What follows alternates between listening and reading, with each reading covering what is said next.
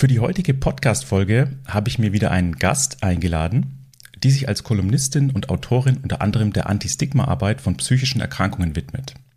Und das hat natürlich auch einen Grund, dessen Wurzeln in einer psychischen Erkrankung liegen, die sie nach der Geburt ihres Sohnes vor circa 14 Jahren erlitten hat. Heute kann sie mit der damals diagnostizierten bipolaren Störung gut umgehen und leben. Die Erfahrungen, die sie als mittlerweile zweifache Mutter und Ehefrau zu berichten hat, möchte sie als wertvolle Hilfestellung für andere Menschen zugänglich machen und hat über ihre Geschichte ein Buch verfasst. Der Titel lautet Wenn Licht die Finsternis besiegt, mit bipolarer Erkrankung leben, Familie und Partnerschaft positiv gestalten. Und ist meines Wissens seit genau drei Tagen auch überall, wo es Bücher gibt, zu kaufen. Hiermit begrüße ich ganz herzlich Nora Hille. Hi Nora, vielen Dank, dass du dir heute die Zeit nimmst. Hallo Nikolas, ja, ich freue mich auch sehr, dass ich bei dir bin. Hallo und herzlich willkommen im Podcast Lasst uns über Depressionen sprechen. Mein Name ist Nikolas Doster, ich bin 40 Jahre alt und möchte mit diesem Podcast meinen Beitrag dazu leisten, psychische Krankheiten, insbesondere die Depression, weiter in der Gesellschaft als etwas Normales ankommen zu lassen. Ich möchte aufklären und entstigmatisieren. Schreib mir gerne deine Anregungen, Themenwünsche und konstruktive Kritik. Und jetzt wünsche ich dir viel Spaß mit der aktuellen Folge. Dein Nikolas. Schön. Als allererstes, vielleicht hast du das in meinen anderen Podcast-Folgen schon mitbekommen, mache ich immer so eine kleine Kennenlernrunde. Das hat mal einer mit mir gemacht, das fand ich ganz schön, um die Menschen ein bisschen kennenzulernen. Ich äh, fange die Sätze an, sind auch immer die gleichen. Falls du schon eine Podcast-Folge gehört hast, konntest du dich schon vorbereiten. und, und, danach sprechen wir weiter. Ähm, meine Re nächste Reise geht nach? Nach Dänemark. Nach Dänemark? Was machst du denn in Dänemark? Ähm, das ist jetzt der Sommerurlaub und in der ersten Woche treffen wir uns dort mit äh, meiner Grundschulfreundin und ihrer Familie. Und das passt super, weil ihr Mann denselben Beruf ausübt wie mein Mann. Beide sind auch noch Fußballfans. Unsere Jungs sind gleich alt und verstehen sich gut. Und auch die Mädels sind fast gleich alt und befreundet. Das hört sich nach echtem Urlaub an. Genau, und die zweite Woche sind wir dann nochmal alleine dort, um zu entspannen. Schön. Zweite, äh, zweiter Satz. Ich liebe. Oh, ganz viel. Mich selbst, meine Kinder, meinen Mann, ähm, das Leben ich liebe es, äh, draußen in der Natur zu stehen und mein Gesicht zum Himmel zu heben mit geschlossenen Augen und einfach nur zu spüren, ähm, dass ich so dankbar bin für mein Leben und so verbunden mit allem. Und ähm, man kann es im Podcast ja nicht sehen, aber jetzt habe ich gerade Gänsehaut. Also ich glaube, ich liebe sehr viel und ich liebe auch tatsächlich äh, freundliche Mitmenschen, auch wenn ich sie nicht kenne. Schön. Und als erstes hast du auch eben mich selbst gesagt, ne? Ja, das musste ich allerdings ähm, lernen und dafür habe ich auch tatsächlich therapeutische Hilfe gebraucht. Eins meiner Grundphilosophien, wenn man einen Heilungsweg beschreiten will. Ja. Auch wenn viele das mit, mit e-, Egoismus verwechseln. Aber ich denke, da sprechen wir auf jeden Fall nochmal drüber. Ähm, ich mag es nicht, wenn. Wenn es Streit gibt, wenn ich Hunger habe und nichts Gesundes zu essen für mich da ist. Wenn ich ins Restaurant gehe, dann nur? Um Fleisch zu essen. Nein. Nein. Ähm, wir sind Flexitarier, ähm, aber wir essen im Restaurant tatsächlich gerne mal ein Rindersteak. Ich hoffe, ich werde jetzt nicht ausgebuht, weil das können wir tatsächlich nicht selber zubereiten. Mhm. Und ähm, deswegen gibt es das ganz selten als Highlight. Ja. Mhm. Macht dann Sinn. Sport ist? Also für mich fast schon Mord. Ich bin ehrlich gesagt Fraktion Couch Potato und dann habe ich ja noch die äh, Hobbys und Tätigkeiten Schreiben und Malen. Ähm, aber Sport ist natürlich total sinnvoll und wichtig und ich versuche immer jeden Tag mich zu bewegen und gehe auch einmal die Woche zum Reha-Sport. Um mich zu erholen? habe ich seit neuestem eine XXL Hängematte. Mm. Und die ist äh, super. Und wenn man will, kann man sogar zu zweit rein. Es ist aber meine, denn ich habe sie mir gekauft und deswegen habe ich die Regel, jeder in der Familie darf sie benutzen, ohne Schuhe, aber sobald ich rein möchte, müssen sie halt Platz machen. Und die hängt in deinem Garten? Die hängt in meinem Garten, ja. Schön. Letzte Frage. Wenn ich unendlich Geld zur Verfügung hätte, würde ich Ich glaube, ich würde 90 Prozent spenden für verschiedene Sachen und mit den anderen 10 Prozent würde ich mal so die Renovierungen angehen, die nötig wären. Schön, also du würdest unendlich Geld erstmal aufteilen in 90 und 10 Prozent.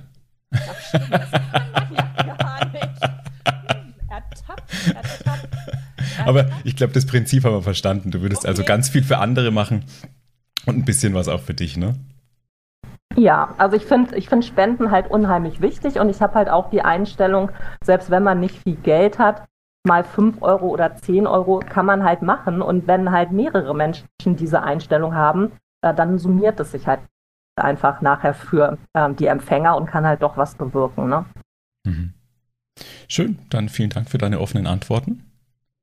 Und dann lass uns doch gerne mal ein bisschen ins Thema einsteigen. Wir beide haben uns ja über Instagram kennengelernt. Und zwar, also ich beschäftige mich ja viel mit ähm, Persönlichkeitsentwicklung, aber auch mit meiner Krankheitsgeschichte, den Burnout-Depressionen. Und da hast du irgendwann mal, glaube ich, einen Kommentar verfasst und etwas von bipolarer Störung erwähnt. Und das fand ich sehr spannend. Da habe ich, glaube ich, auch relativ direkt angefragt, ob du nicht Lust hast, irgendwann mal in meinem Podcast darüber zu sprechen. Und das erste, was ich bei dir gelesen habe, war, glaube ich, auf dem, auf dem Buchcover, über das wir später auch noch reden, ähm, dass es vier Millionen Menschen in Deutschland sind, die an einer bipolaren Störung so circa leiden. Aktuell. Ja, also das äh, ist die offizielle Zahl, also die ich auch belegen kann. Und auf der Homepage der Deutschen Gesellschaft für bipolare Störungen steht, dass es sogar manche Studien gibt, die von bis zu 5 Millionen ausgehen. Und es ist auch definitiv eine Erkrankung mit einer hohen Dunkelziffer, äh, da sie halt unheimlich spät äh, erst korrekt diagnostiziert wird. Im Schnitt nach ungefähr zehn Jahren. Wow. Da sie ja, ouch, ähm, da sie in der Regel häufig äh, mit einer unipolaren Depression verwechselt wird am Anfang. Ähm, vor allen Dingen, wenn Menschen bis dahin vielleicht, also dass das erste Auftreten ist einer psychischen Erkrankung oder vorher vielleicht schon mal Hypomanien aufgetreten sind, ähm, die Menschen aber nicht unbedingt ähm, als Erkrankung erleben, weil das einfach bedeutet, man ist beschleunigt, man ist vielleicht gut drauf, die Kreativität fließt und so weiter. Ähm, und das ist ja nicht unbedingt ein Zustand, den man sofort mit Krankheit verbindet. Und deswegen ähm, ist es halt so unheimlich wichtig, über die äh, bipolare Störung aufzuklären. Denn wenn sie falsch behandelt wird, kann das sehr, sehr leidvoll sein. Ähm, ja, vor allen Dingen halt auch, weil es nicht nur dieses Spektrum gibt. Also es sind ja diese extremen Pole, wo sich das Krankheitsbild bewegt, von Depression, also tiefster Verzweiflung, genauso äh, wie du es von deiner Erkrankung halt auch kennst. Das ist absolut identisch, die bipolare Depression, bis hin zur Manie. Und dazwischen haben wir aber auch äh, gemischte Phasen, die möglich sein können, wo halt beide ähm, Symptome auftreten. Und es gibt halt auch Hypomanien. Und Deswegen werden auch Krankheitsbilder nochmal innerhalb von Bipolar unterschieden, also Bipolar 1, wo auch mindestens eine Manie im Lebenslauf aufgetreten sein muss, oder Bipolar 2, äh, wo nur Depressionen und Hypomanien auftreten. Und wie gesagt, gemischte Phasen können immer vorkommen. Und dann ist das Krankheitsbild halt auch noch unglaublich unterschiedlich ausgeprägt. Ähm, ja, dass halt manche Menschen ähm, die äh, eine bipolare Störung haben, haben halt ganz, ganz lange Strecken, äh, wo sie gesund sind. Das können Wochen, Monate oder sogar Jahre sein, äh, in denen sie symptomfrei sind. Und wieder andere gleiten von einer Phase in die nächste. Da gibt es dann Rapid Cycling und Ultra Rapid Cycling. Und das macht halt dieses Krankheitsbild einfach so unfassbar vielschichtig. Ähm, aber es ist behandelbar und halt je besser, desto früher es erkannt wird. Also für alle, die jetzt sagen, was bipolar, was wie, wo, unipolar, ähm, ja. um, um es zusammenzufassen und grob zu halten, es ist ebenfalls eine Depression oder der Depression der affektiven Störung zugeordnet. Eine Depression ist ja eine affektive Störung und eine unipolare Depression ist die, die Depression, in der man sich niedergedrückt fühlt, schlecht fühlt, hoffnungslos und alles ein bisschen negativ erscheint. Und in der bipolaren Depression oder in dieser bipolaren Störung gibt es eben auch Manien, also eher ein Hochgefühl in die entgegengesetzte Richtung und manchmal auch so ein bisschen total drüber. Also weit über das normale Maß hinaus. Na, so kann man es, glaube ich, ein bisschen zusammenfassen, ganz grob. Im Prinzip schon, aber wenn wir halt nochmal auf diesen Begriff gucken, unipolar und bipolar, dann bedeutet einfach ähm, bipolar sein, immer zwischen diesen Polen hin und her geworfen werden zu können. Und bipolare Depression heißt halt, dass man nicht nur depressiv ist, sondern halt auch diese anderen extremen Zustände erfährt. Und unipolare Depression bedeutet einfach, dass man von seinen Emotionen her äh, wenn man abstürzt oder krank wird in Phasen, halt immer hin zu dem Pol der Depression geht, mhm. nicht zu irgendeinem anderen Pol. Hm? Das ist auch schön erklärt. Und als allererstes würde mich jetzt interessieren, wie geht es dir denn heute damit?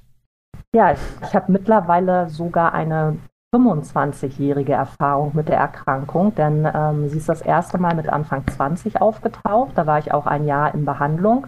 Aber da war ich halt noch ein ganz junger Mensch und das ist wohl relativ üblich, dass junge Menschen in dem Alter so eine psychische Erkrankung gerne als eine einmalige Krise abtun wollen.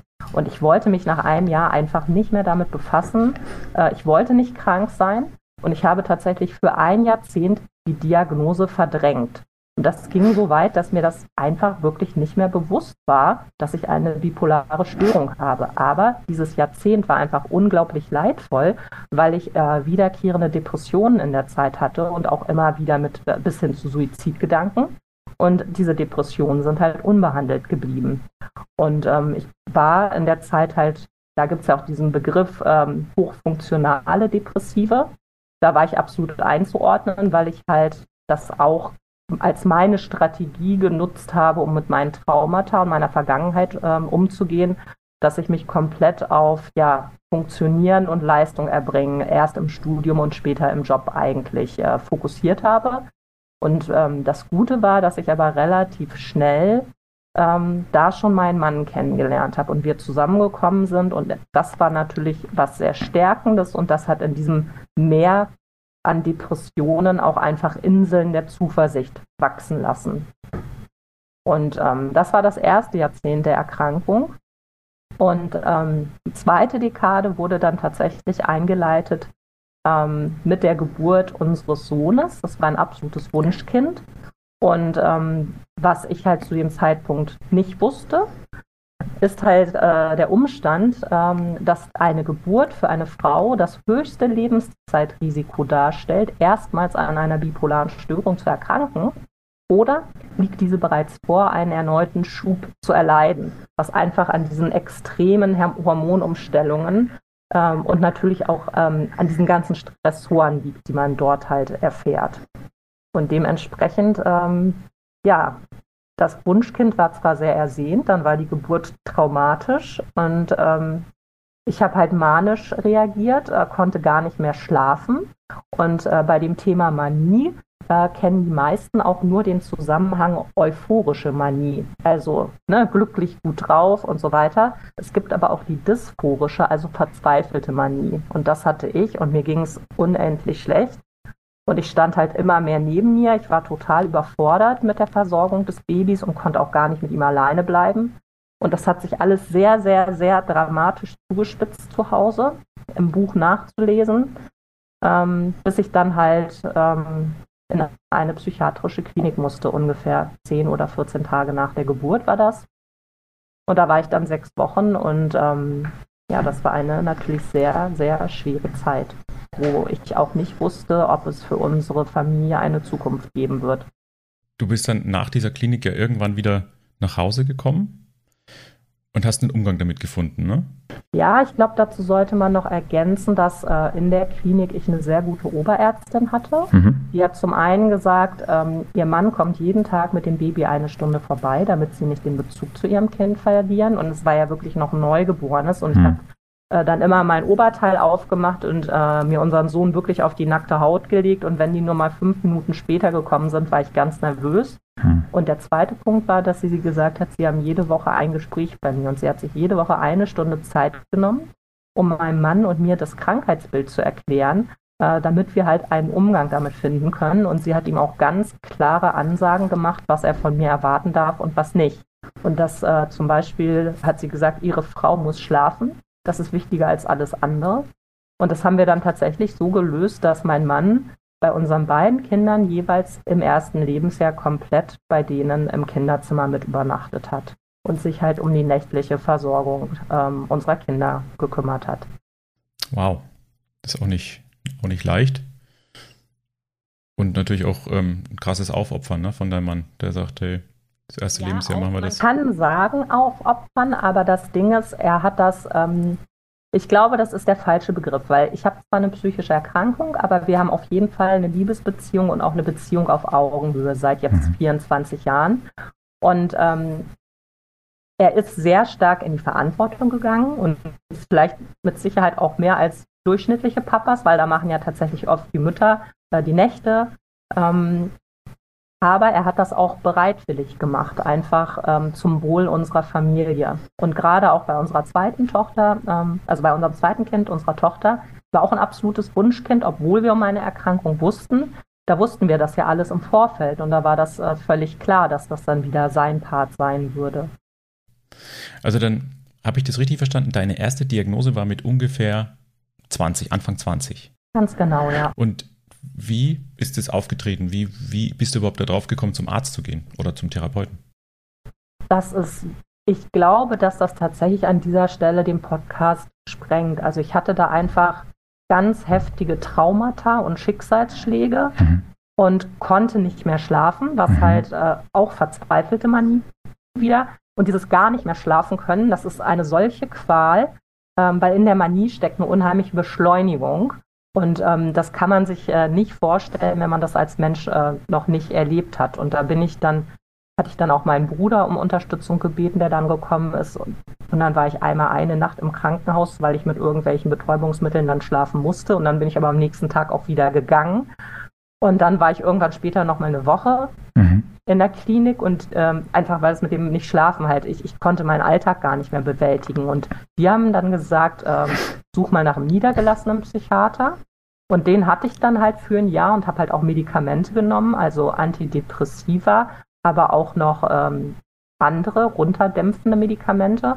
Und in dem Kontext war ich auch tatsächlich ähm, für vier oder sechs Wochen in der Tagesklinik und hatte sogar Psychoedukation ähm, über die bipolare Störung, wo man halt eigentlich aufgeklärt wird, was auch Frühwarnzeichen und so weiter sind.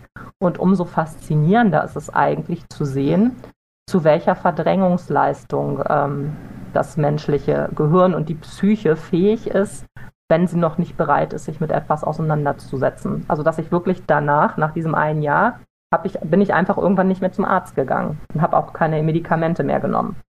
Weil es dann auch erstmal besser ging?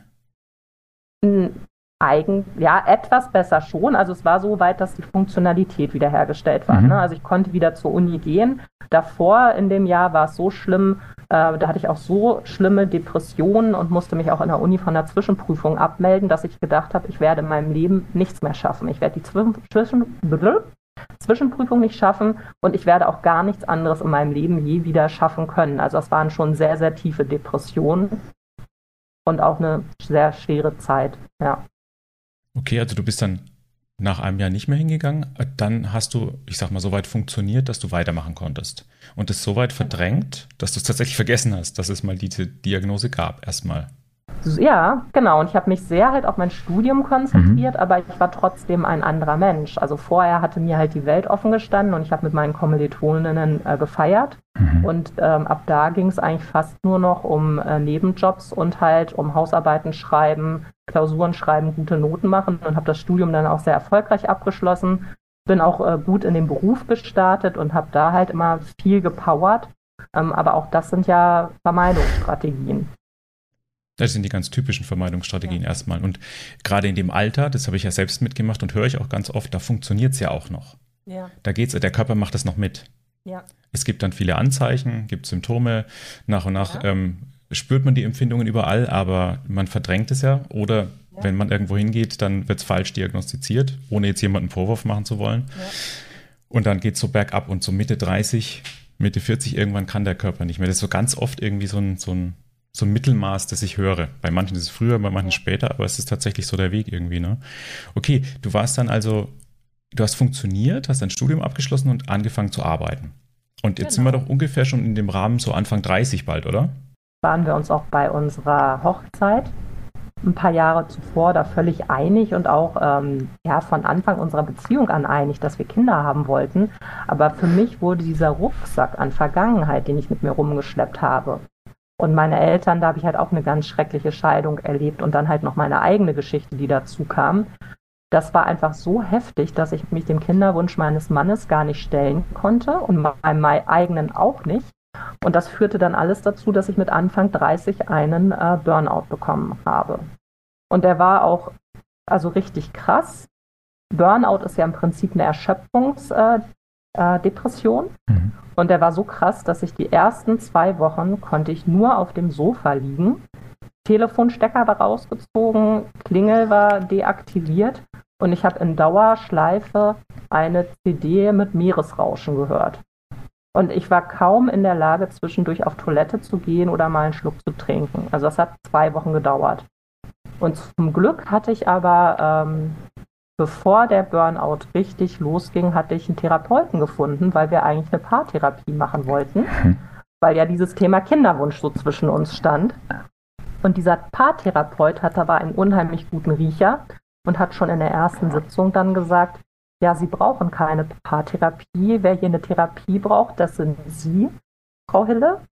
Und äh, während der Therapie, die ungefähr zwei Jahre dauern wird, äh, darf das Thema Kinder auch kein Thema mehr sein. Und damit hat er aber für mich und meinen Mann was unheimlich Gutes gemacht, weil das hat halt sofort den Druck aus dem Kessel genommen.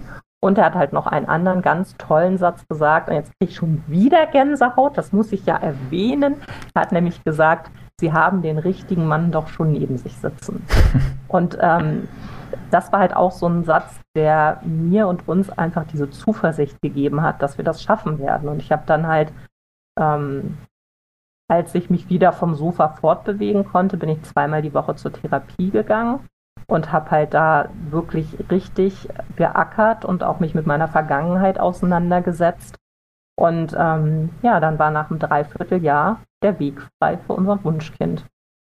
Ein Dreivierteljahr schon. Der, der ja. Therapeut hatte ja zwei Jahre prognostiziert. Ja, hat er gesagt und hat auch gesagt, dass er es eigentlich äh, in seiner Praxis nur einmal erlebt hat, dass das bei jemandem dann ähm, doch so schnell gegangen ist. Aber so ist das Leben manchmal, ne? Mhm.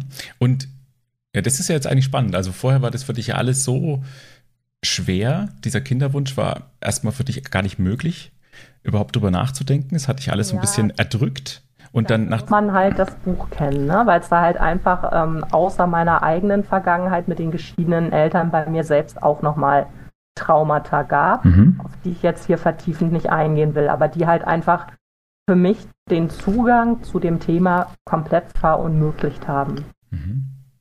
Und ja, was ich aber so spannend finde, ist ja auch, dass dieses Thema für dich und für die, für die Beziehung bedeutet hat, ja, wir müssen zu einem Paartherapeuten, weil so geht es irgendwie nicht weiter.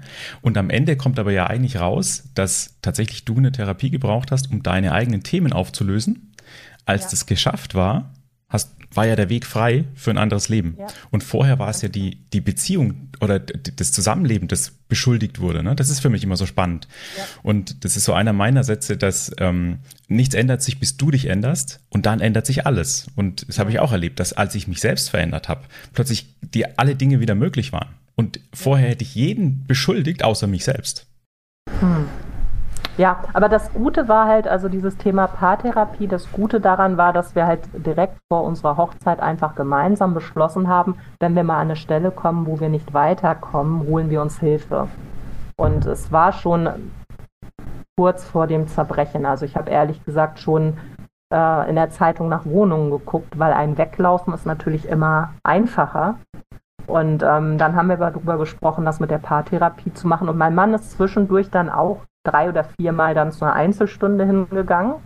Und, ähm, und vielleicht waren wir auch zweimal noch zu zweit da oder so. Und das war halt unheimlich gut, dass er auch eingebunden worden ist, weil ich halt, ähm, mein Therapeut damals hat das so genannt, ich muss erstmal emotional nachreifen, weil ich das gar nicht konnte. So Gefühle wie Wut oder Ärger zeigen darf man ja nicht, ne? Macht man sich ja unbeliebt. Und das musste ich halt alles erstmal lernen und dementsprechend war ich dann auch äh, in der ersten Zeit so ein bisschen äh, ja, unkalkulierbar und konnte da nicht so gut mit umgehen. Und äh, mein Therapeut hat zu meinem Mann halt damals gesagt, packen Sie Ihre Frau nicht in Watte. Sie ist stärker, als Sie denken. und hat ihm damit im Prinzip ja auch die ähm, Erlaubnis gegeben, mit mir zu streiten. Und vor allen Dingen auch ein ganz, ganz wichtiger Satz, äh, damit ähm, ein Partner nicht co-abhängig wird, wie ich finde. Ja. Ja, absolut. Wenn der Partner es nicht schafft, sich abzugrenzen, dann kann es passieren, dass er co-abhängig wird. Und das muss man dann auch wieder erklären, ist jemand, der einem dann ähm, sämtliche Hürden abnimmt, ähm, die Grenzen gar nicht mehr setzt und sagt, hey, also jetzt mach mal langsam, das ist jetzt nicht okay, was du gerade machst, sondern alles annimmt. Und das ist eine Co-Abhängigkeit am Ende. Ne? Also der, der kommt dann selber manchmal in so einen Strudel und auch nicht mehr raus.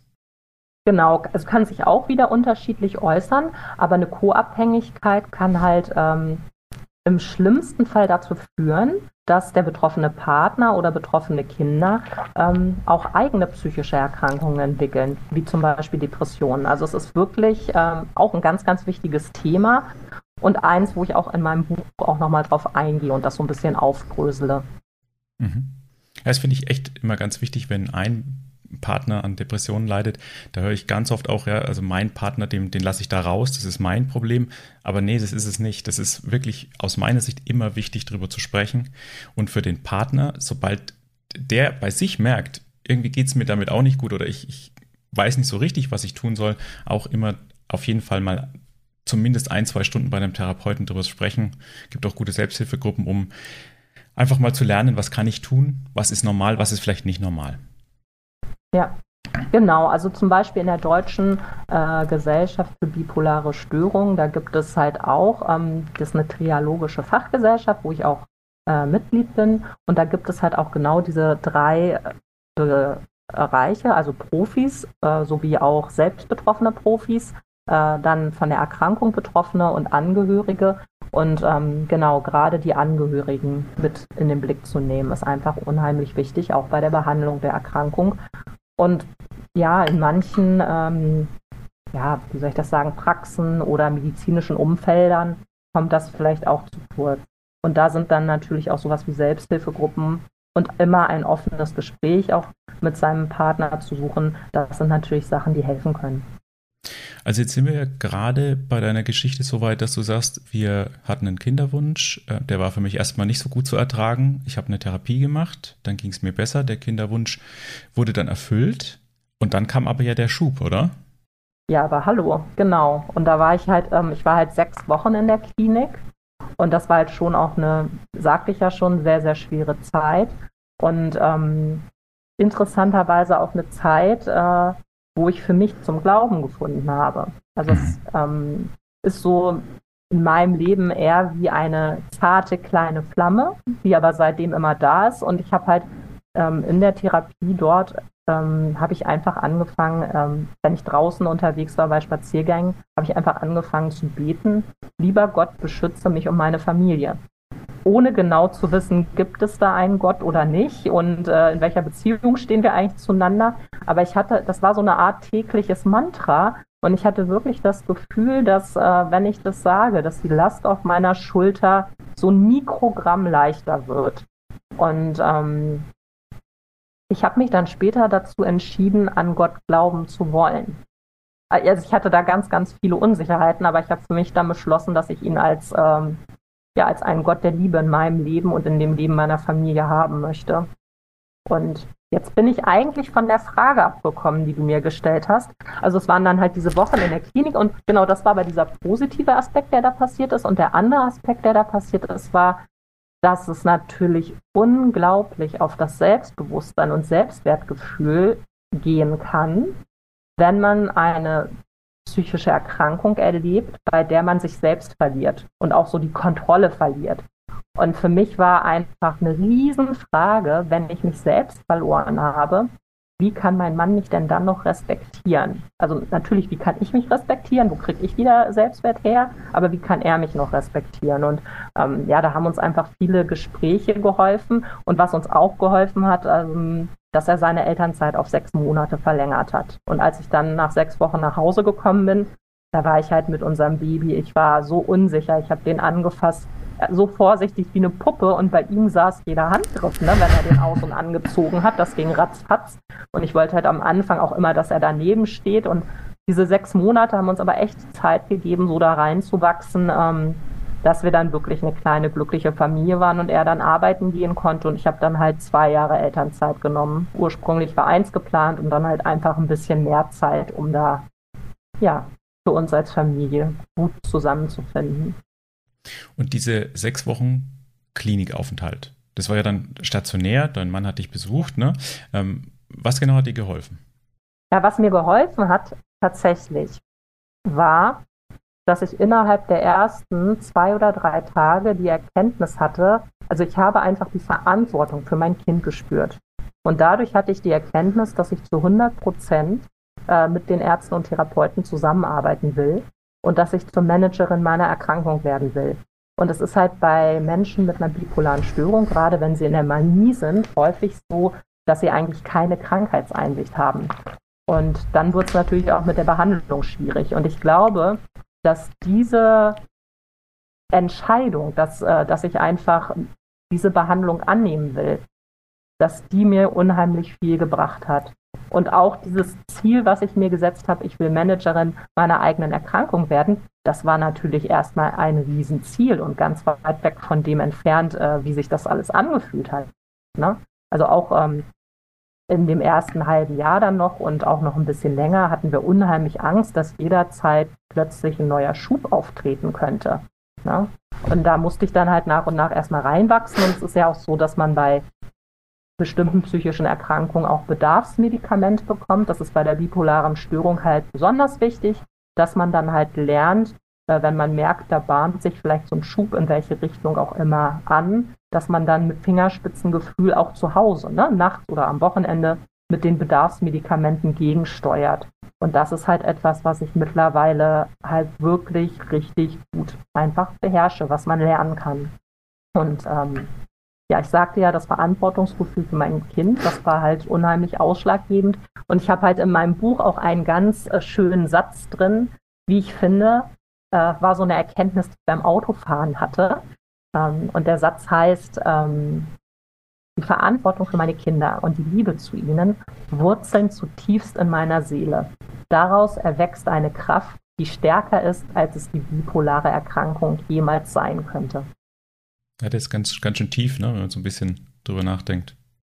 Ja, aber das heißt natürlich nicht, auch wenn ich jetzt sage, ich bin Managerin meiner Erkrankung, dass mich das irgendwo davor bewahren würde, äh, Schübe zu erleiden im Rahmen der Erkrankung. Also ich bin sogar ähm, ziemlich stark betroffen. Ich habe ja, also ich bin aus gesundheitlichen Gründen verrentet, mhm. habe einen Grad der Behinderung von 50 und auch noch Pflegegrad 2 und ähm, habe auch eine ganze Latte an Symptomen, was man von außen ja nicht unbedingt sieht.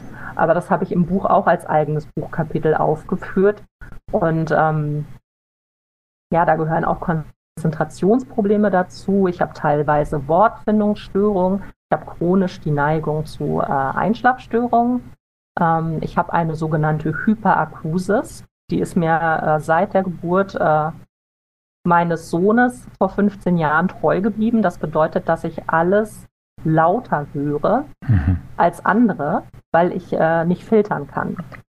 Also ich höre alles wahrscheinlich drei oder viermal so laut äh, wie gesunde Menschen und bin dadurch sehr geräuschempfindlich. Also zum Beispiel sowas wie Geschirrspüler ausräumen erzeugt bei mir fast schon einen körperlichen Schmerz, weil das so schlimme Geräusche sind. Und ich kann zum Beispiel auch keine Gespräche bei Musik führen. Mhm. Und da sind schon ähm, auch andere ähm, Symptome dabei, die mich halt ähm, in meinen Freiräumen limitieren. Also es ist zum Beispiel so, dass sämtliche ähm, Elternabende im Kindergarten oder in der Schule übernimmt mein Mann. Wir haben das am Anfang ausprobiert. Wenn ich das mache, kann ich die ganze Nacht nicht schlafen. Hm. Und ähm, ja, und er macht auch viel, äh, was so Formalitäten angeht. Aber nichtsdestotrotz, also mir ist es wichtig, ich sehe mich äh, trotzdem weiterhin als Partnerin auf Augenhöhe, weil wir einfach auch ein Team sind, das gut miteinander funktioniert und ich ihm zum Beispiel auch in allen Fragen äh, seines Lebens oder auch seines Berufes eine gute Beraterin sein kann. Ihr ergänzt euch quasi auf allen Ebenen. Ja, sehr gut. Also wir greifen wie zwei Rädchen ineinander und müssen dadurch immer auch aufpassen, dass wir uns äh, immer regelmäßig Zeit füreinander nehmen, auch ohne Kinder, ähm, wo wir dann was Schönes machen. Genau. Ja, ich wollte gerade sagen, es hört sich also nach den, ich, ich nenne es jetzt einfach mal klassischen Problemen an, wenn man wenn man in der Beziehung einen mit einer psychischen, psychischen Krankheit hat, mit vielen Symptomen oder vielleicht auch angeborenen ja. Dingen, die der andere mit, ich sag mal, ausbaden muss.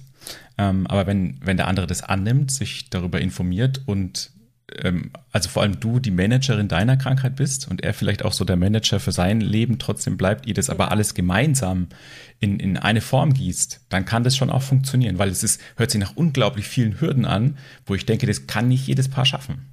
Ja, und deswegen ist ja auch dieses ermutigende Buch so wichtig gewesen, weil ich ja da auch genau beschreibe, wie wir es schaffen und was wir an Unterstützung nutzen und was ich selbst für mich als Methoden nutze, um mit der Erkrankung zurechtzukommen, äh, indem ich halt möglichst viel mit mir selber, aber auch mit den professionellen Begleitern ausmache, um die Krankheit halt nicht so stark in der Familie zu thematisieren. Und du hast ja einmal am Anfang gesagt, äh, ja, aufopfern in Bezug auf dieses ein Jahr bei meinem ähm, bei unseren Kindern schlafen. Und was hast du eben gesagt? Da war noch mal so ein Wort, was auch in so eine Richtung ging. Ausbaden. Das, ausbaden, genau. Und das, ähm, das sind Worte, die ich tatsächlich für mich und für unsere Konstellation tatsächlich wirklich ablehne. Weil mhm. nur weil ich jetzt eine psychische Erkrankung habe und die stark ausgeprägt ist, bin ich keine schwache Frau und auch keine minderwertige Partnerin. Also ich bin absolut Partnerin auf Augenhöhe und ich bin für unsere Kinder auch definitiv eine liebevolle Mutter. Und ähm, ja, wenn man eine bipolare Erkrankung hat, dann hat man halt schon Schwankungen in seinen Gefühlen und das ähm, Gefühlszuständen und natürlich kriegen die Kinder das auch mal mit, wobei ich dann eher, wenn es mir schlecht geht, introvertiert werde aber ich habe die Möglichkeit, in meiner Liebe zu ihnen stetig zu sein. Und das äh, ist halt was, gerade bei mir das in meiner Kindheit ähm, gefehlt hat, ist das was, was mir unheimlich bewusst ist, dass ich meinen Kindern das geben will, dass sie geliebte und gewollte Kinder sind. Und ähm, ich sage ihnen das quasi jeden Tag, ich liebe dich, ich habe dich lieb. Und das kommt auch zurück. Und das ist natürlich für mich auch sehr, sehr schön. Und das erzeugt auch ein ähm, Klima innerhalb der Familie. Mhm. Also hört sich, wenn ich noch mal ganz kurz zurückspule, aber auch so nach einem kleinen Geheimnis an, weil wenn ich sage aufopfern oder ausbaden, ne? also ich formuliere es ja nur überspitzt, mir ist ja ganz klar, dass es, dass es nicht so ist. Ne? Das habe ich in meiner äh, vergangenen Beziehung ja auch, als ich so krank war, ähm, immer so formuliert. Aber es ist ja etwas, das du für dich also auch ablehnen kannst. Das ist ja eins der Geheimnisse, dass man sagt, nee, stopp, ich, ich bin so viel wert.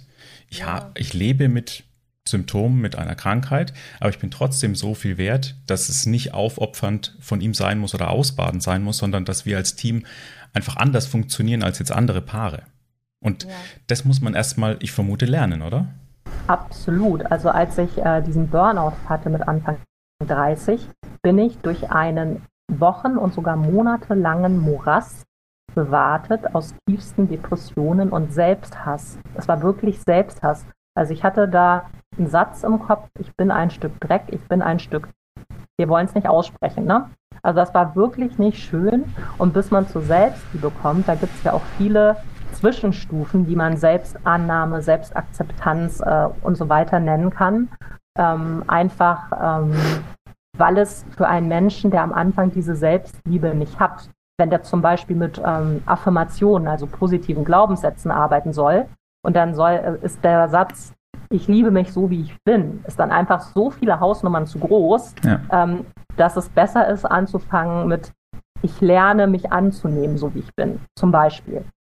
Und ähm, ja, ich hatte halt äh, nicht nur diese Therapie mit Anfang ähm, 30, ich hatte dann äh, später mir nochmal, das war auf Anregung meiner Psychiaterin, ähm, weil ich immer noch äh, deutlich eine Neigung zu Suizidgedanken hatte. Und da hatte sie gesagt, zur Verbesserung der Lebensqualität. Und ich meine, das hat, bin immer so schlecht mit äh, Daten, vor sechs Jahren oder so fünf, sechs Jahren, ähm, hat das dann ein, mit einer kognitiven Verhaltenstherapie, bin ich dann nochmal gestartet, zwei Jahre lang im 14-tägigen Rhythmus. Und da habe ich einfach unheimlich viel ähm, an Methodenwissen erlangt. Ähm, und für mich war halt dieses Arbeiten mit positiven Glaubenssätzen auch einfach genau die richtige Methode, ähm, um einfach mein Selbstbild und meine Selbstliebe zu stärken. Und wie ich das alles gemacht habe, aber auch was die Hintergründe dazu sind, da habe ich ganz konkrete Beispiele ähm, einfach in meinem Buch. Und das hat mir unheimlich viel gebracht. Und bei diesem Therapeuten bin ich jetzt nach wie vor alle ja, vier bis sechs Wochen zur Stabilisierung, aber auch um weitere ähm, psychische Belastungen, die ich halt nach wie vor halt auch in der Herkunftsfamilie oder so habe, einfach weiter bearbeiten zu können. Also hört sich für mich aber auch so an, als ob du sehr viele gute Erfahrungen mit Therapien, Kliniken gemacht hast. Und man muss sich immer wieder aufraffen und hinterher telefonieren. Und das ist für manche Menschen mit schweren Depressionen nicht leistbar. Ne? Also ich habe auf diesem Therapieplatz auf den letzten auch tatsächlich ein Jahr warten müssen. Ähm, ich habe sehr viele, sehr gute Erfahrungen machen dürfen und bin für diese Wegbegleiter auch sehr, sehr dankbar. Aber ich habe ähm, mit Anfang 20, wo halt sich die bipolare Störung das erste Mal äußerte und ich dann halt in diesem Krankenhaus für eine Nacht war, weil ich ja nicht mehr schlafen konnte. Da war ich ja hochgradig manisch verzweifelt, habe ich dann in der Aufnahmesituation zu dem Psychiater gesagt, aber irgendwann später werde ich Kinder haben. Ja, also überwiegend ja. Also ich bin auch, also man muss halt, um einen Therapieplatz zu kriegen, das ist natürlich echt eine, ich habe es nicht verstanden, ich habe nur einen ganz großen Schmerz gefühlt. Aber dieser Satz hat sich halt bei mir eingebrannt. Ne? Also nicht nur unter der Haut, sondern zutiefst in meine Seele und ist sozusagen zu einem negativen Glaubenssatz geworden und äh, hat auch dazu beigetragen, dass dann dieser große Konflikt natürlich war, als mein Mann mit dem Kinderwunsch war, dass ich halt einfach diesen negativen Glaubenssatz in mir hatte. Jemand wie ich darf niemals äh, Mutter werden. Und was mir damals mit Anfang 30 halt auch überhaupt nicht bewusst war, dass dieser äh, Arzt an mir missbräuchlich gehandelt hat und dass es eine schwerste Stigmatisierung war. Und dieses Wort äh, Stigmatisierung oder überhaupt das Thema Stigmatisierung psychisch kranker Menschen äh, ist mir erst dadurch bewusst geworden, dass ich mein Buch geschrieben habe und äh, ist eigentlich für mich erst so seit anderthalb Jahren klar, dass es das gibt. Und auch das ermöglicht mir, ähm, auch dadurch, dass ich mich jetzt auch in der Anti-Stigma-Arbeit engagiere, sozusagen nochmal eine Metaebene, auf der ich mit der Erkrankung auch umgehen kann. Lass uns doch da mal kurz ein bisschen tiefer einsteigen. Das habe ich mir auch aufgeschrieben. Du, du engagierst dich für die Anti-Stigma-Arbeit. Was und wo genau machst du denn da? Ja, ähm, zum einen ähm, bin ich mit den Mutmachleuten e.V. sehr mhm. eng verbunden. Das war mein allererster Schritt eigentlich auch mit ähm, ja, in, in, die Öffentlichkeit. Ich glaube, so im Sommer vor zwei Jahren, dass ich diese Plattform entdeckt habe, unheimlich toll fand, ähm, wo halt Menschen mit den unterschiedlichsten psychischen Diagnosen sich mit ihrem Gesicht zeigen, mit ihrer Diagnose, aber dann im Prinzip auf das Positive verweisen, wie sie halt äh, ja ihr Leben trotzdem meistern können. Ähm, und auf diese Art und Weise zeigt halt diese Plattform, seht her, das sind Menschen, das sind nicht bloß Diagnosen. Und äh, das war halt sozusagen der Startpunkt. Und das andere ist halt, dass ich ja ähm, schreibe und dass ich dann halt auch verschiedene Anti-Stigma-Texte schon veröffentlicht habe. Und ich hoffe halt jetzt natürlich auch mit der Buchveröffentlichung, das ist nicht das klassische Buch für Lesungen unbedingt, ähm, aber ich hoffe trotzdem, dass ich dann ähm, mehr und mehr auch zu ähm, bestimmten Anlässen die Chance haben werde, mich dann künftig zu Wort zu melden, wie auch immer diese Anlässe aussehen werden. Und ich bin ja auch ähm, seit ungefähr, kann es gar nicht sagen, anderthalb oder zwei Jahren Mitglied der Deutschen Gesellschaft für bipolare Störungen e.V. und jetzt seit letztem Winter auch aktives Mitglied. Und ähm, in erster Linie von der Mitgliederzeitschrift, die es dort gibt, von der Redaktion. Aber dort gibt es halt auch eine Arbeitsgruppe mit äh, dem Thema Anti-Stigma-Arbeit und ich denke, da wird in Zukunft noch viel für mich möglich sein, wo ich in Verbindung mit dem Buch ähm, und mit meiner schreibenden Tätigkeit mich einfach stark machen kann und zeigen kann, Menschen mit psychischer Erkrankung sind genauso viel wert wie äh, gesunde Menschen oder wie Menschen mit einer körperlichen Erkrankung. Wir alle haben Wünsche, Träume, Probleme, Hoffnungen. Wir alle haben eine unsterbliche Seele und wir sind einfach gleich viel wert. Und wir sind auch tatsächlich alle für diese Gesellschaft wichtig. Absolut. Das, das Problem ist halt, dass man als Mensch mit psychischer Erkrankung, ich habe das auch in meinem Buch thematisiert, äh, dass es äh, sehr leicht vorkommen kann, dass man halt sein Selbstbewusstsein und sein Selbstvertrauen verliert. Und für mich war halt die Verrentung ein ganz großer Einschnitt. Mhm. Ähm, und ich habe das in dem Moment gar nicht so in Worte fassen können, aber im Nachhinein war es eigentlich das Gefühl, als hätte ich all meine Talente und mein berufliches Können an der Garderobe abgegeben.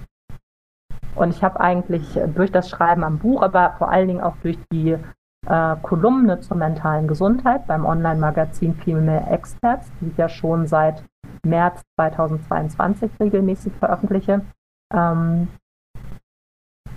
verliere ich gerade den Faden. Hab, ach ja, jetzt weiß ich habe ich wieder positive äh, Erfahrungen sammeln dürfen, die mit, ähm, ja, mit Tätigkeit zusammenhängen, die mit meinem alten Berufsfeld ähm, in der Unternehmenskommunikation einen Bezug haben. Und ähm, ich bin mittlerweile auch in der ehrenamtlichen Redaktion der Experimenta. Das ist eine Zeitschrift für Literatur, Kunst und Gesellschaft und das macht mir sehr viel Spaß, damit zu arbeiten und halt jetzt wieder vernetzt zu sein. Weil ansonsten, wenn du ein Buch schreibst, bist du nur mit deinem Computer in einem intimen Verhältnis. Und das ist eine sehr einsame Arbeit und halt redaktionelle Arbeit, wie halt äh, bei der Deutschen Gesellschaft für bipolare Störungen oder bei der Experimenta. Ähm, das ist halt einfach unheimlich schön, befriedigend und inspirierend, mit anderen Menschen da zusammen tätig zu sein. Und sinnstiftend, ne, fürs eigene Leben, sinnstiftend. Also das hat mir das Schreiben halt gegeben, ähm, dass ich jetzt, man darf ja auch, wenn man verrentet ist, ähm, bis zu unter drei Stunden am Tag arbeiten, wenn man halt äh, gesundheitlich gerade in einer Phase ist, wo man dazu in der Lage ist. Und da ist halt das Schreiben natürlich eine ideale Tätigkeit, weil das kann ich immer dann machen, wenn ich Kraft habe. Und das kann ich mir super selber einteilen. Ne? Absolut. Also, um nochmal auf die Verrentung zu sprechen zu kommen, das kann ich mir schon vorstellen, dass das am Selbstwert auch ein bisschen zieht. Erstmal. Ne?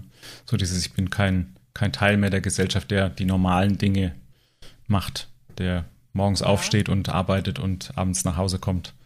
Genau, so wie genau, sich jeder vorstellt. Kommen wir eigentlich zu dem Thema, ich habe ja vorhin gesagt, ich habe eine Stigmatisierung durch diesen Arzt erlebt. Also mhm. Stigmatisierungen sind sozusagen Vorurteile der Gesellschaft, zum Beispiel gegenüber Behinderten oder gegenüber psychisch kranken Menschen. Und ähm, dann gibt es halt das Selbst, Stigma. Das ist der Moment, wo ich diese Vorbehalte und Diskriminierung dann gegen mich selbst richte und gegen meinen eigenen Selbstwert. Und ich hatte auch ein Selbststigma durch die verschiedenen Stigmatisierungen halt, die ich ähm, erlebt habe. Aber da kannte ich das Wort Selbststigma noch gar nicht. Für mich war es das Wort Scham. Hm. Und in meinem Buch gibt es dann halt vier Kapitel. Das ist dann Scham 1, Scham 2, Scham 3, Scham 4, die sich dann äh, über das ganze Buch verteilen. Hm. Aber wo ich halt auch zeige, wie es mir dann doch gelingt, diese Scham und damit dieses Selbststigma abzustreifen, nämlich indem ich äh, lerne, mir selbst zu vergeben. Und das ist halt ein ganz wichtiger Schritt für mich gewesen, für, innere, für inneren Frieden und für innere Freiheit, weil mir war einfach so wichtig, wenn mich die Erkrankung schon so stark im Außen limitiert und mir viele Sachen einfach nicht mehr möglich sind, dass ich in meinem Inneren das Gefühl von Freiheit haben will. War auch das äh, Therapieziel äh, in meiner kognitiven Verhaltenstherapie und ähm, da konnte ich zum Glück schon viel erreichen. Jetzt hast du ja schon wunderbar viel vorweggenommen von deinem Buch. Ich habe es vorhin ja. im, im, eingangs mal gesagt, also die, die Aufnahme heute ist natürlich noch ein bisschen vor der Veröffentlichung. Ich habe vorhin mal nachgeguckt, auf Amazon ist es schon bestellbar, also vorbestellbar. Aber wenn der Podcast zu hören ist, ist es auf jeden Fall schon mal drei Tage raus oder schon länger. Also es ist bestellbar. Verrat uns doch nochmal, wie hast du denn angefangen, wie bist du draufgekommen, da ein Buch zu schreiben? Ja, das ist eine super Frage, lieber Nikolas. Ich bin ja unterm Radar geflogen mit meiner bipolaren Erkrankung. Ich hatte ja eine mega hohe Leistungsorientierung und äh, natürlich das Ziel, in dieser Leistungsgesellschaft zu funktionieren. Und äh, dazu gehörte für mich auch, dass ich meine Erkrankung quasi geheim halten wollte nach außen. Und äh, das war über 20 Jahre lang der Fall. Und auch im Job war mir das natürlich ganz wichtig. Und ich hatte auch Angst davor, wenn es bekannt wird, dass dann auch meine Kinder zum Beispiel diskriminiert werden könnten. Oder dass es dann heißt, äh, bei der dürfen meine Kinder nicht mit Auto fahren, weil die ist ja vielleicht nicht zurechnungsfähig oder was auch immer. Und ähm, oh, ich glaube, du musst mir noch mal helfen. Du, du, ne, du warst schon auf dem richtigen Weg. Warum hast du dein Buch quasi schreiben ja, wollen. Genau. genau. Also es ist so, du sitzt gerade hier mit einer Person im Gespräch, die niemals öffentlich über ihre Erkrankung sprechen oder schreiben wollte. Mhm. Niemals. So. Und dann hatte ich vor ziemlich genau vier Jahren äh, eine besondere Begegnung mit einer Mutter. Es war eigentlich erstmal nur Smalltalk, dann sind wir in diesem Smalltalk uns immer näher gekommen und sie hat mir ihre großen Sorgen über ihren erwachsenen Sohn erzählt, äh, der plötzlich halt sehr heftige Zeichen einer psychischen Erkrankung gezeigt hat. Und sie war einfach zutiefst verzweifelt und sie wusste auch nicht, ob sie ihn in irgendeiner Form in Behandlung bekommen könnte. Und sie wusste nicht, ob er jemals ein normales Leben führen könnte. Und das war so der Moment, wo ich gedacht habe, springst du jetzt über deinen Schatten oder nicht? Und ich habe es getan. Ich bin über meinen Schatten gesprungen. Ich habe einen ganz tiefen Atemzug genommen. Und ich habe halt von mir erzählt und ich habe gesagt, ich bin im gleichen Alter ungefähr genauso tief gefallen wie dein Sohn. Und ähm, ich habe aber danach äh, ein Studium erfolgreich abschließen können. Ich habe zwölf Jahre im internationalen Unternehmen in einem Job gearbeitet, der mir viel Spaß gemacht hat. Ich bin zwar mittlerweile aus gesundheitlichen Gründen verrentet, aber ich habe eine stabile 20-jährige Beziehung zu diesem Zeitpunkt mit meinem Mann und mit zwei gesunden Kindern und ich habe ein gutes Leben. Und ich konnte sehen, wie meine Worte dazu geführt haben, dass ein Lichtstrahl der Hoffnung in ihre Seele gefallen ist. Ja, und dann äh, hatte ich halt dieses Erlebnis und dann hat es eins, zwei Wochen gedauert, ich glaube nicht länger, wo ich darüber nachgedacht habe. Und ich habe gedacht, Mist, du hast diese gute Geschichte, die anscheinend andere Menschen ermutigen kann. Und du kannst schreiben. Das war ja mein Handwerkszeug aus meinem Beruf. Ja, und dann habe ich halt, also spätestens drei Wochen später, habe ich dann halt angefangen zu schreiben. Das war jetzt so knapp, ja, ungefähr vor vier Jahren. Und diese ganze Reise bis zu einem fertigen Buch und dann einen Verlag finden und veröffentlichen und so weiter, hat dann vier Jahre gedauert und ich freue mich unendlich, dass meine Verlegerin Anne Friebel vom Verlag Paloma Publishing ähm, ja dieses Vertrauen in mich äh, gesetzt hat und auch einfach gesehen hat, wie wichtig dieses Buch ist und ähm, dass wir es halt gemeinsam herausbringen können. Und wenn du es jetzt so kurz zusammenfassen würdest, für wen ist dieses Buch denn super geeignet? Ja, zuallererst für Menschen mit bipolarer Erkrankung, für ihre Freunde, für ihre Familie. Ähm, es ist auch sehr geeignet für junge Frauen mit einer psychischen Erkrankung und Kinderwunsch, jetzt egal ob bipolar oder nicht, einfach um zu sehen, dass Dinge machbar sein können. Und ich denke aber generell ähm, ist es natürlich auch für Menschen in medizinischen Berufen ähm, oder therapeutischen Berufen sehr gut, diese wirklich tiefen Einblicke zu bekommen. Und darüber hinaus war ich schon immer jemand, auch sogar in meiner Jugend, der einfach unheimlich gerne Bücher äh, über psychologische Fälle gelesen hat, also so wahre Geschichten. Und da glaube ich auch, dass es einfach ein Buch ist, was für viele Menschen, die gar nicht damit zu tun haben, auch sehr, sehr interessant sein kann. Da ist halt die Frage, werden sie drüber stolpern oder nicht? Aber ich habe ja die Hoffnung, äh, dass es dann irgendwann die sogenannte Mund-zu-Mund-Propaganda geben wird, wenn das Buch bekannter wird und äh, dass es dann auch weitergereicht wird und dass ich hoffentlich meine Leserinnen und Leser erreichen werde. Und ähm, ich habe dieses Buch ja tatsächlich nicht in irgendeiner Form für mich selbst geschrieben, sondern wirklich, weil ich die feste Überzeugung habe und hatte, da draußen sind Menschen, die dieses Buch brauchen, die quasi jetzt schon drauf warten und die davon profitieren können. Und das ist natürlich eine unheimliche Motivation, die mir jetzt auch hilft, äh, beim Buchmarketing ganz aktiv dabei zu sein und dafür auch Zeit und Kraft einzuplanen. Das ist bei ähm, Autoren oder Schriftstellerinnen häufig so, dass der Fokus komplett auf dem Schreiben liegt und dann wird veröffentlicht und dann hat man eigentlich schon tausend Ideen für das nächste Buch und möchte unbedingt wieder an den Schreibtisch. Und Buchmarketing ist ähm, ein, ein Teil, äh, ja, verhasst bzw. ungeliebt. Ähm, aber es ist doch so wichtig, weil für wen schreiben wir denn? Für unsere Leserinnen und Leser. Ne? Mhm. Also das kann ich auch sagen. Ich habe ja auch lange gelitten, ohne es zu wissen, an einer Depression. Und also die Diagnose hat mir damals erstmal viel abgenommen, dass es mal einen Namen bekommen hat. Und dann habe ich mich natürlich versucht, auch weiterzubilden neben der Therapie. Ich habe viele Therapien begonnen, die echt einfach ja, nicht funktioniert haben. Manchmal menschlich, manchmal hat die Therapie nicht funktioniert.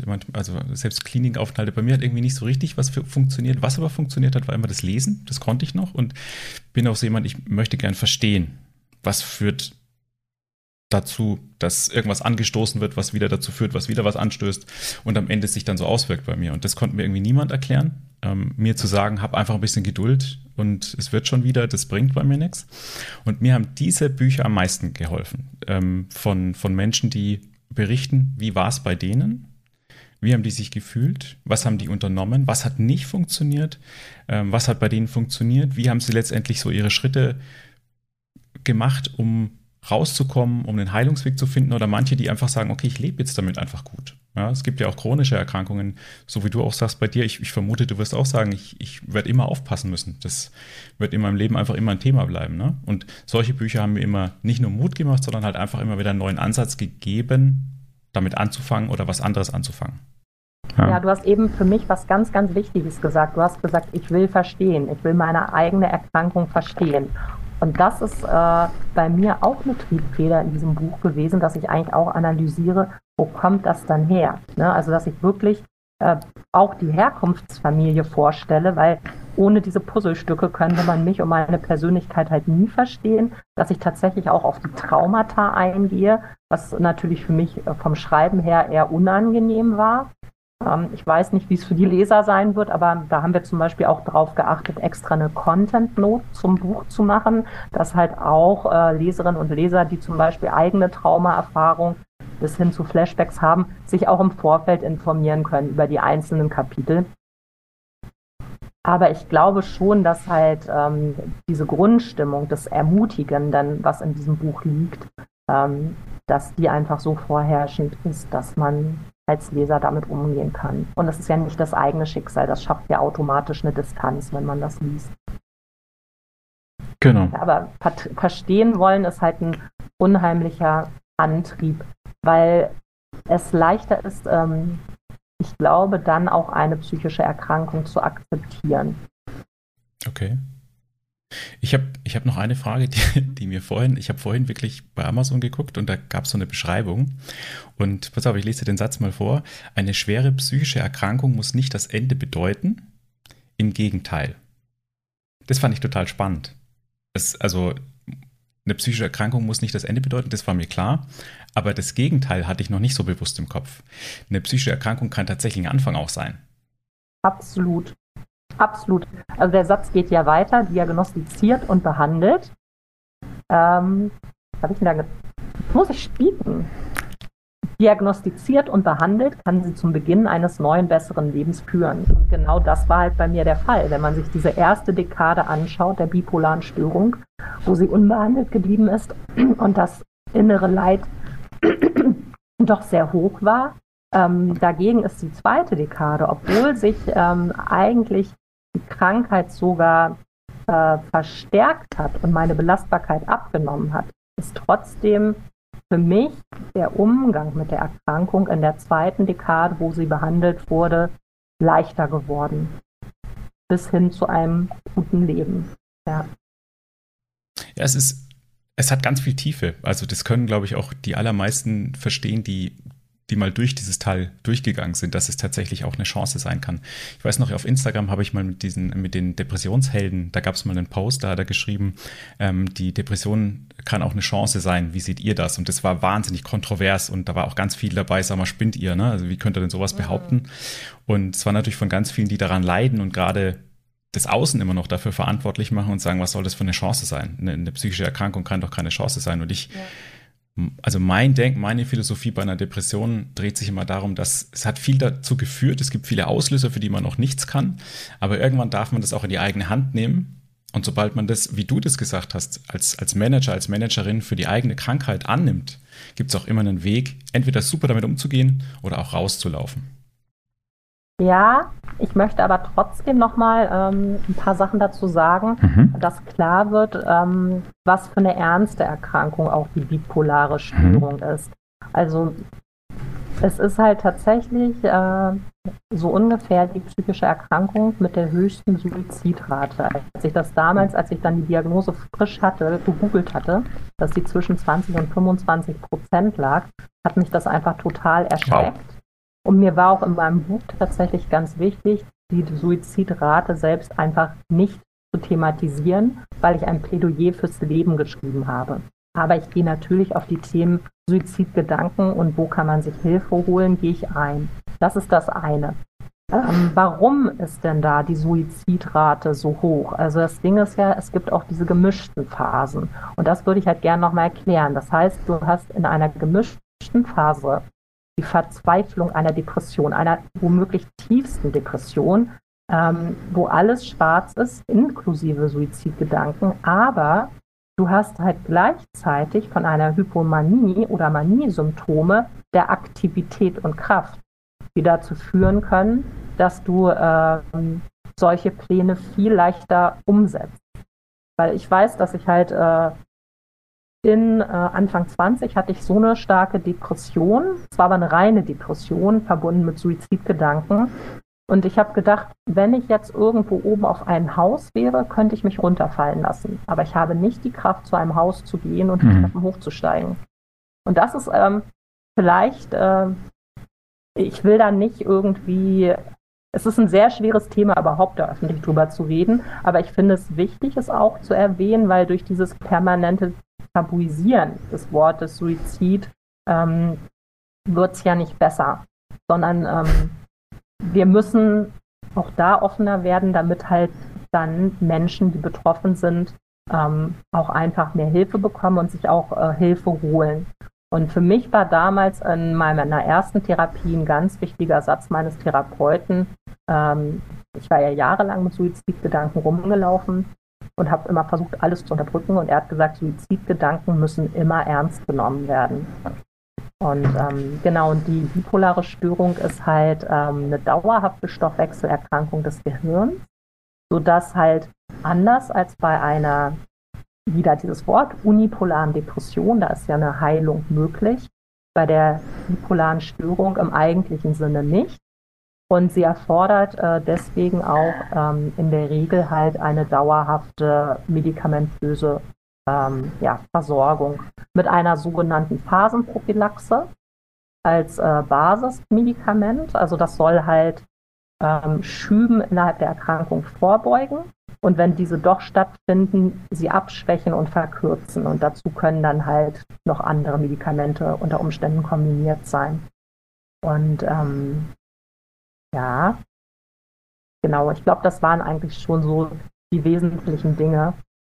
Hm.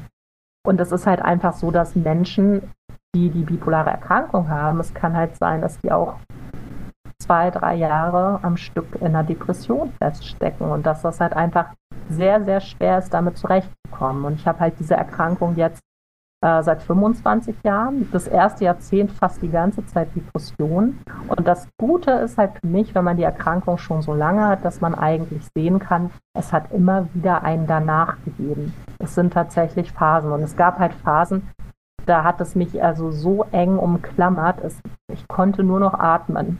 Aus, ein, mehr nicht. Von Atemzug zu Atemzug mich irgendwie hangeln.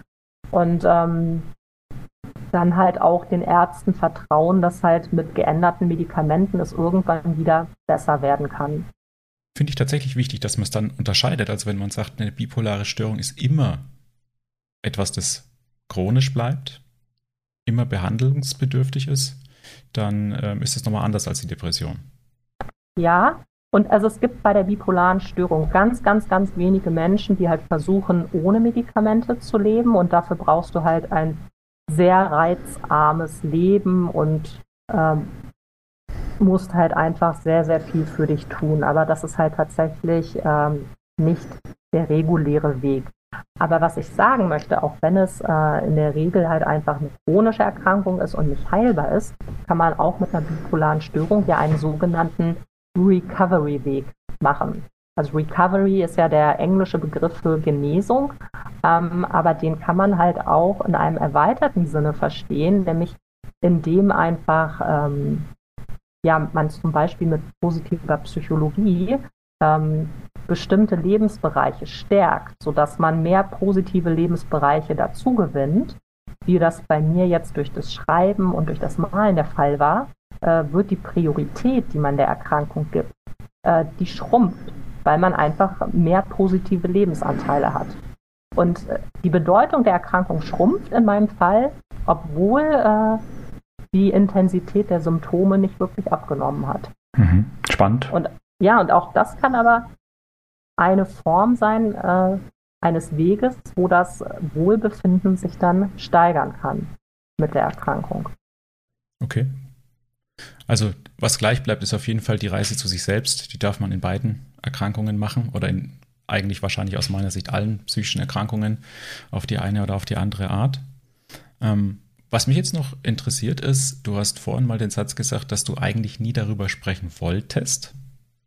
Und jetzt aber ein Buch darüber schreibst, das bald äh, veröffentlicht wird oder jetzt äh, bei der Veröffentlichung des Podcasts ja schon veröffentlicht ist. Wie geht es dir denn jetzt damit, dass du deine Geschichte da veröffentlicht hast, jeder das lesen kann? Ja, das ist total spannend, lieber Nikolas. Also wir machen ja gerade Buchmarketing und haben jetzt schon die ersten Rezensionsexemplare verschickt. Und ich habe festgestellt, dass mein Baby jetzt so langsam in die Welt geht, ist gar kein Problem. Aber ich bin so unfassbar neugierig und gespannt auf die ersten Reaktionen. Also weil da habe ich einfach überhaupt gar kein Gefühl, ja, wie wird es denn jetzt ankommen? Also genau das ist ein Punkt. Jetzt musst du mir nochmal helfen, dass du deine Frage nochmal wiederholst. Wie es dir damit geht, dass jetzt jeder deine Geschichte lesen kann oder kennt. Ja, also was halt wichtig ist, ähm, ich habe halt das Buch komplett durchanonymisiert, weil ich natürlich meine Kinder und meine Herkunftsfamilie schützen muss. Ähm, das ist natürlich ein wichtiger Aspekt. Ähm, ja, ich habe jetzt quasi schon einmal blank gezogen. Ne? Und ähm, mhm. ich ähm, habe ja auch einen Instagram-Account und bin auch auf Facebook zugegen und werde halt auch künftig Anti-Stigma-Arbeit äh, zeigen und machen und mich mit dem Buch zusammen zeigen.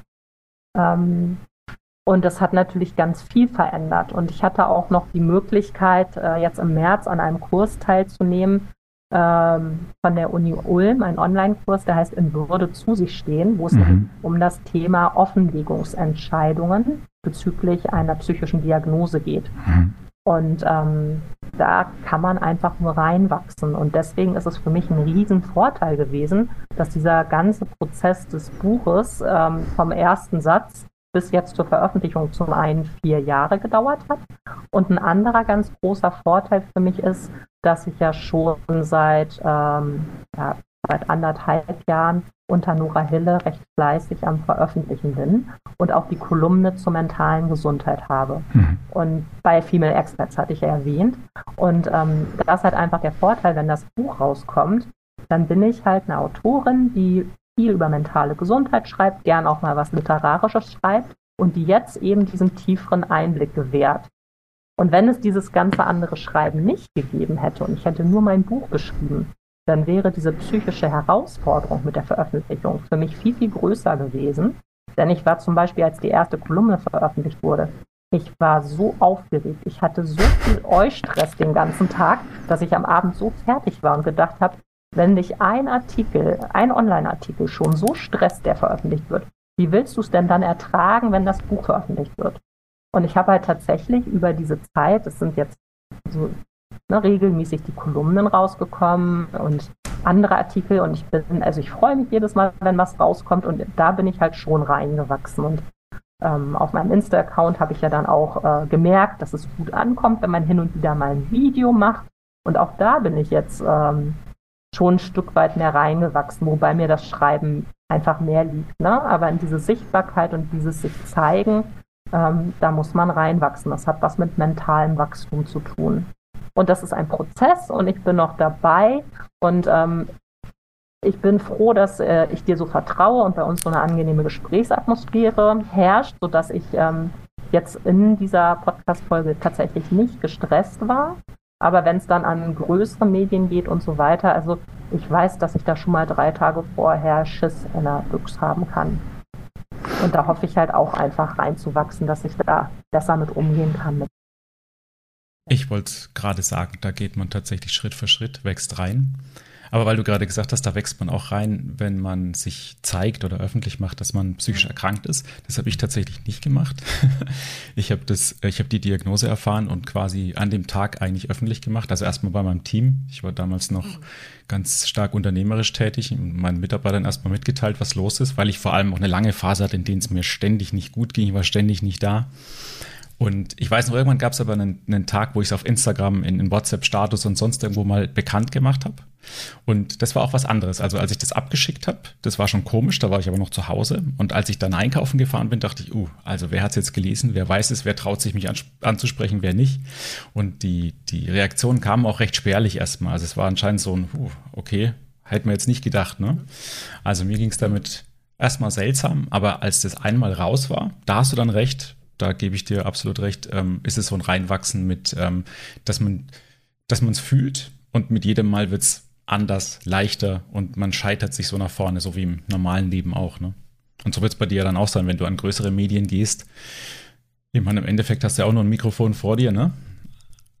Die, die, Zuschauer oder die Hörerzahl wird dann größer, aber da wächst man dann auch irgendwann, glaube ich, einfach mit, ne? mit den Herausforderungen. Ja, das hast du schön gesagt, danke. Ja, vielen Dank auch. Ähm, eine letzte Frage möchte ich dir noch stellen.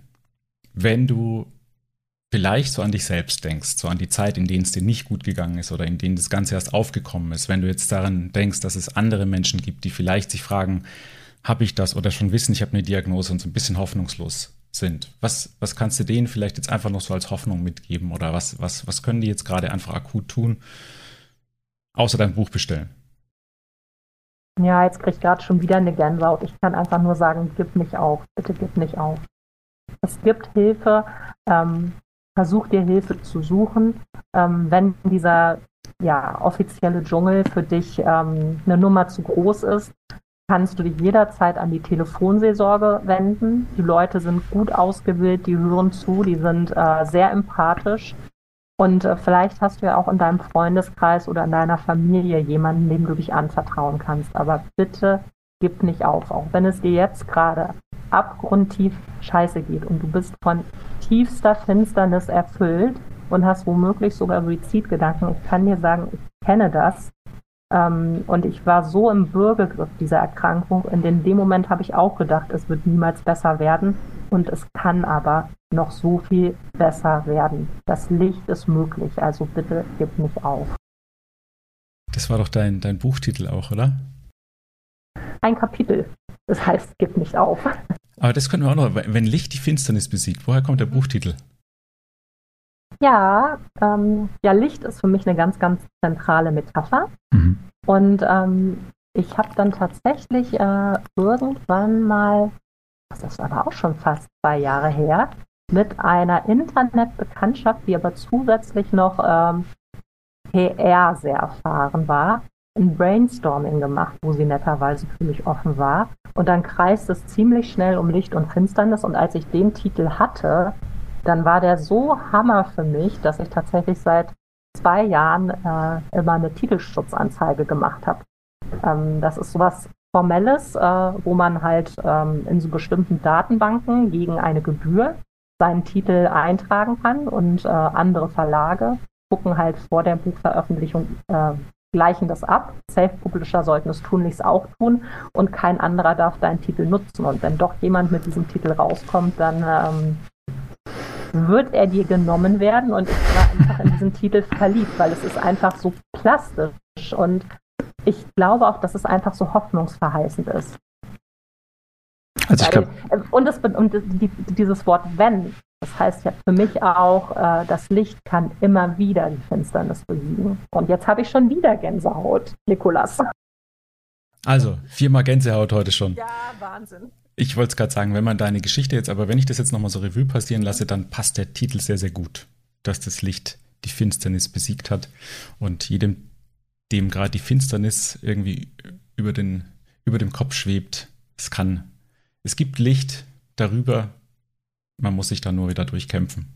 Aber Hoffnung gibt es immer. Das finde ich äh, wahrscheinlich so die beste Botschaft zum Schluss. Ja, und es gibt Hoffnung, selbst wenn man sie nicht mehr spüren und fühlen kann. Also, wie du es gesagt hast, wenn diese Finsternis da ist und diese dunklen Wolken, selbst wenn man nicht durchgucken kann, da drüber oder dahinter ist das Licht noch da. Es ist wirklich noch da. Also mir hat es sehr viel Spaß gemacht, Nora.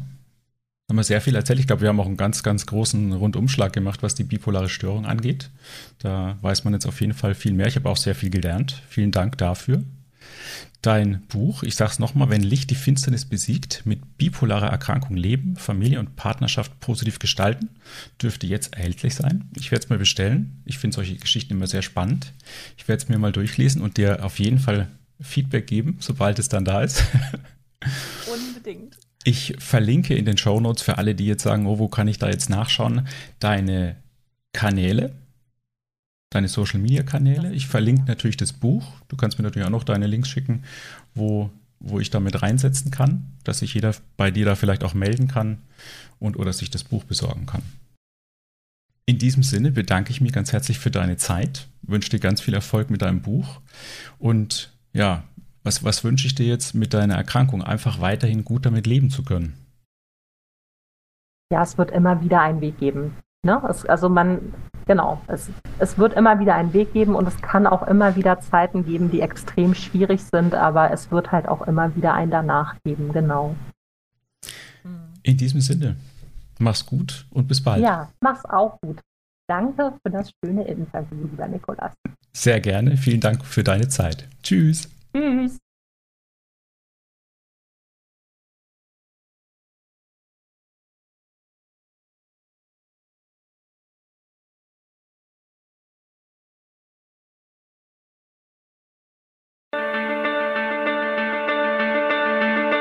Bitte bedenke, dass alles, was ich hier besprochen habe, keine allgemeingültige Aussage zu dem Thema ist, sondern nur auf meiner eigenen Meinung basiert.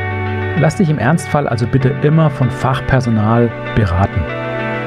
Wenn dir das Thema gefallen hat und oder noch Fragen offen sind, du Anregungen hast oder konstruktive Kritik, schreib mir bitte gerne eine E-Mail. Vielen Dank fürs Zuhören. Bis zum nächsten Mal. Dein Nikolas.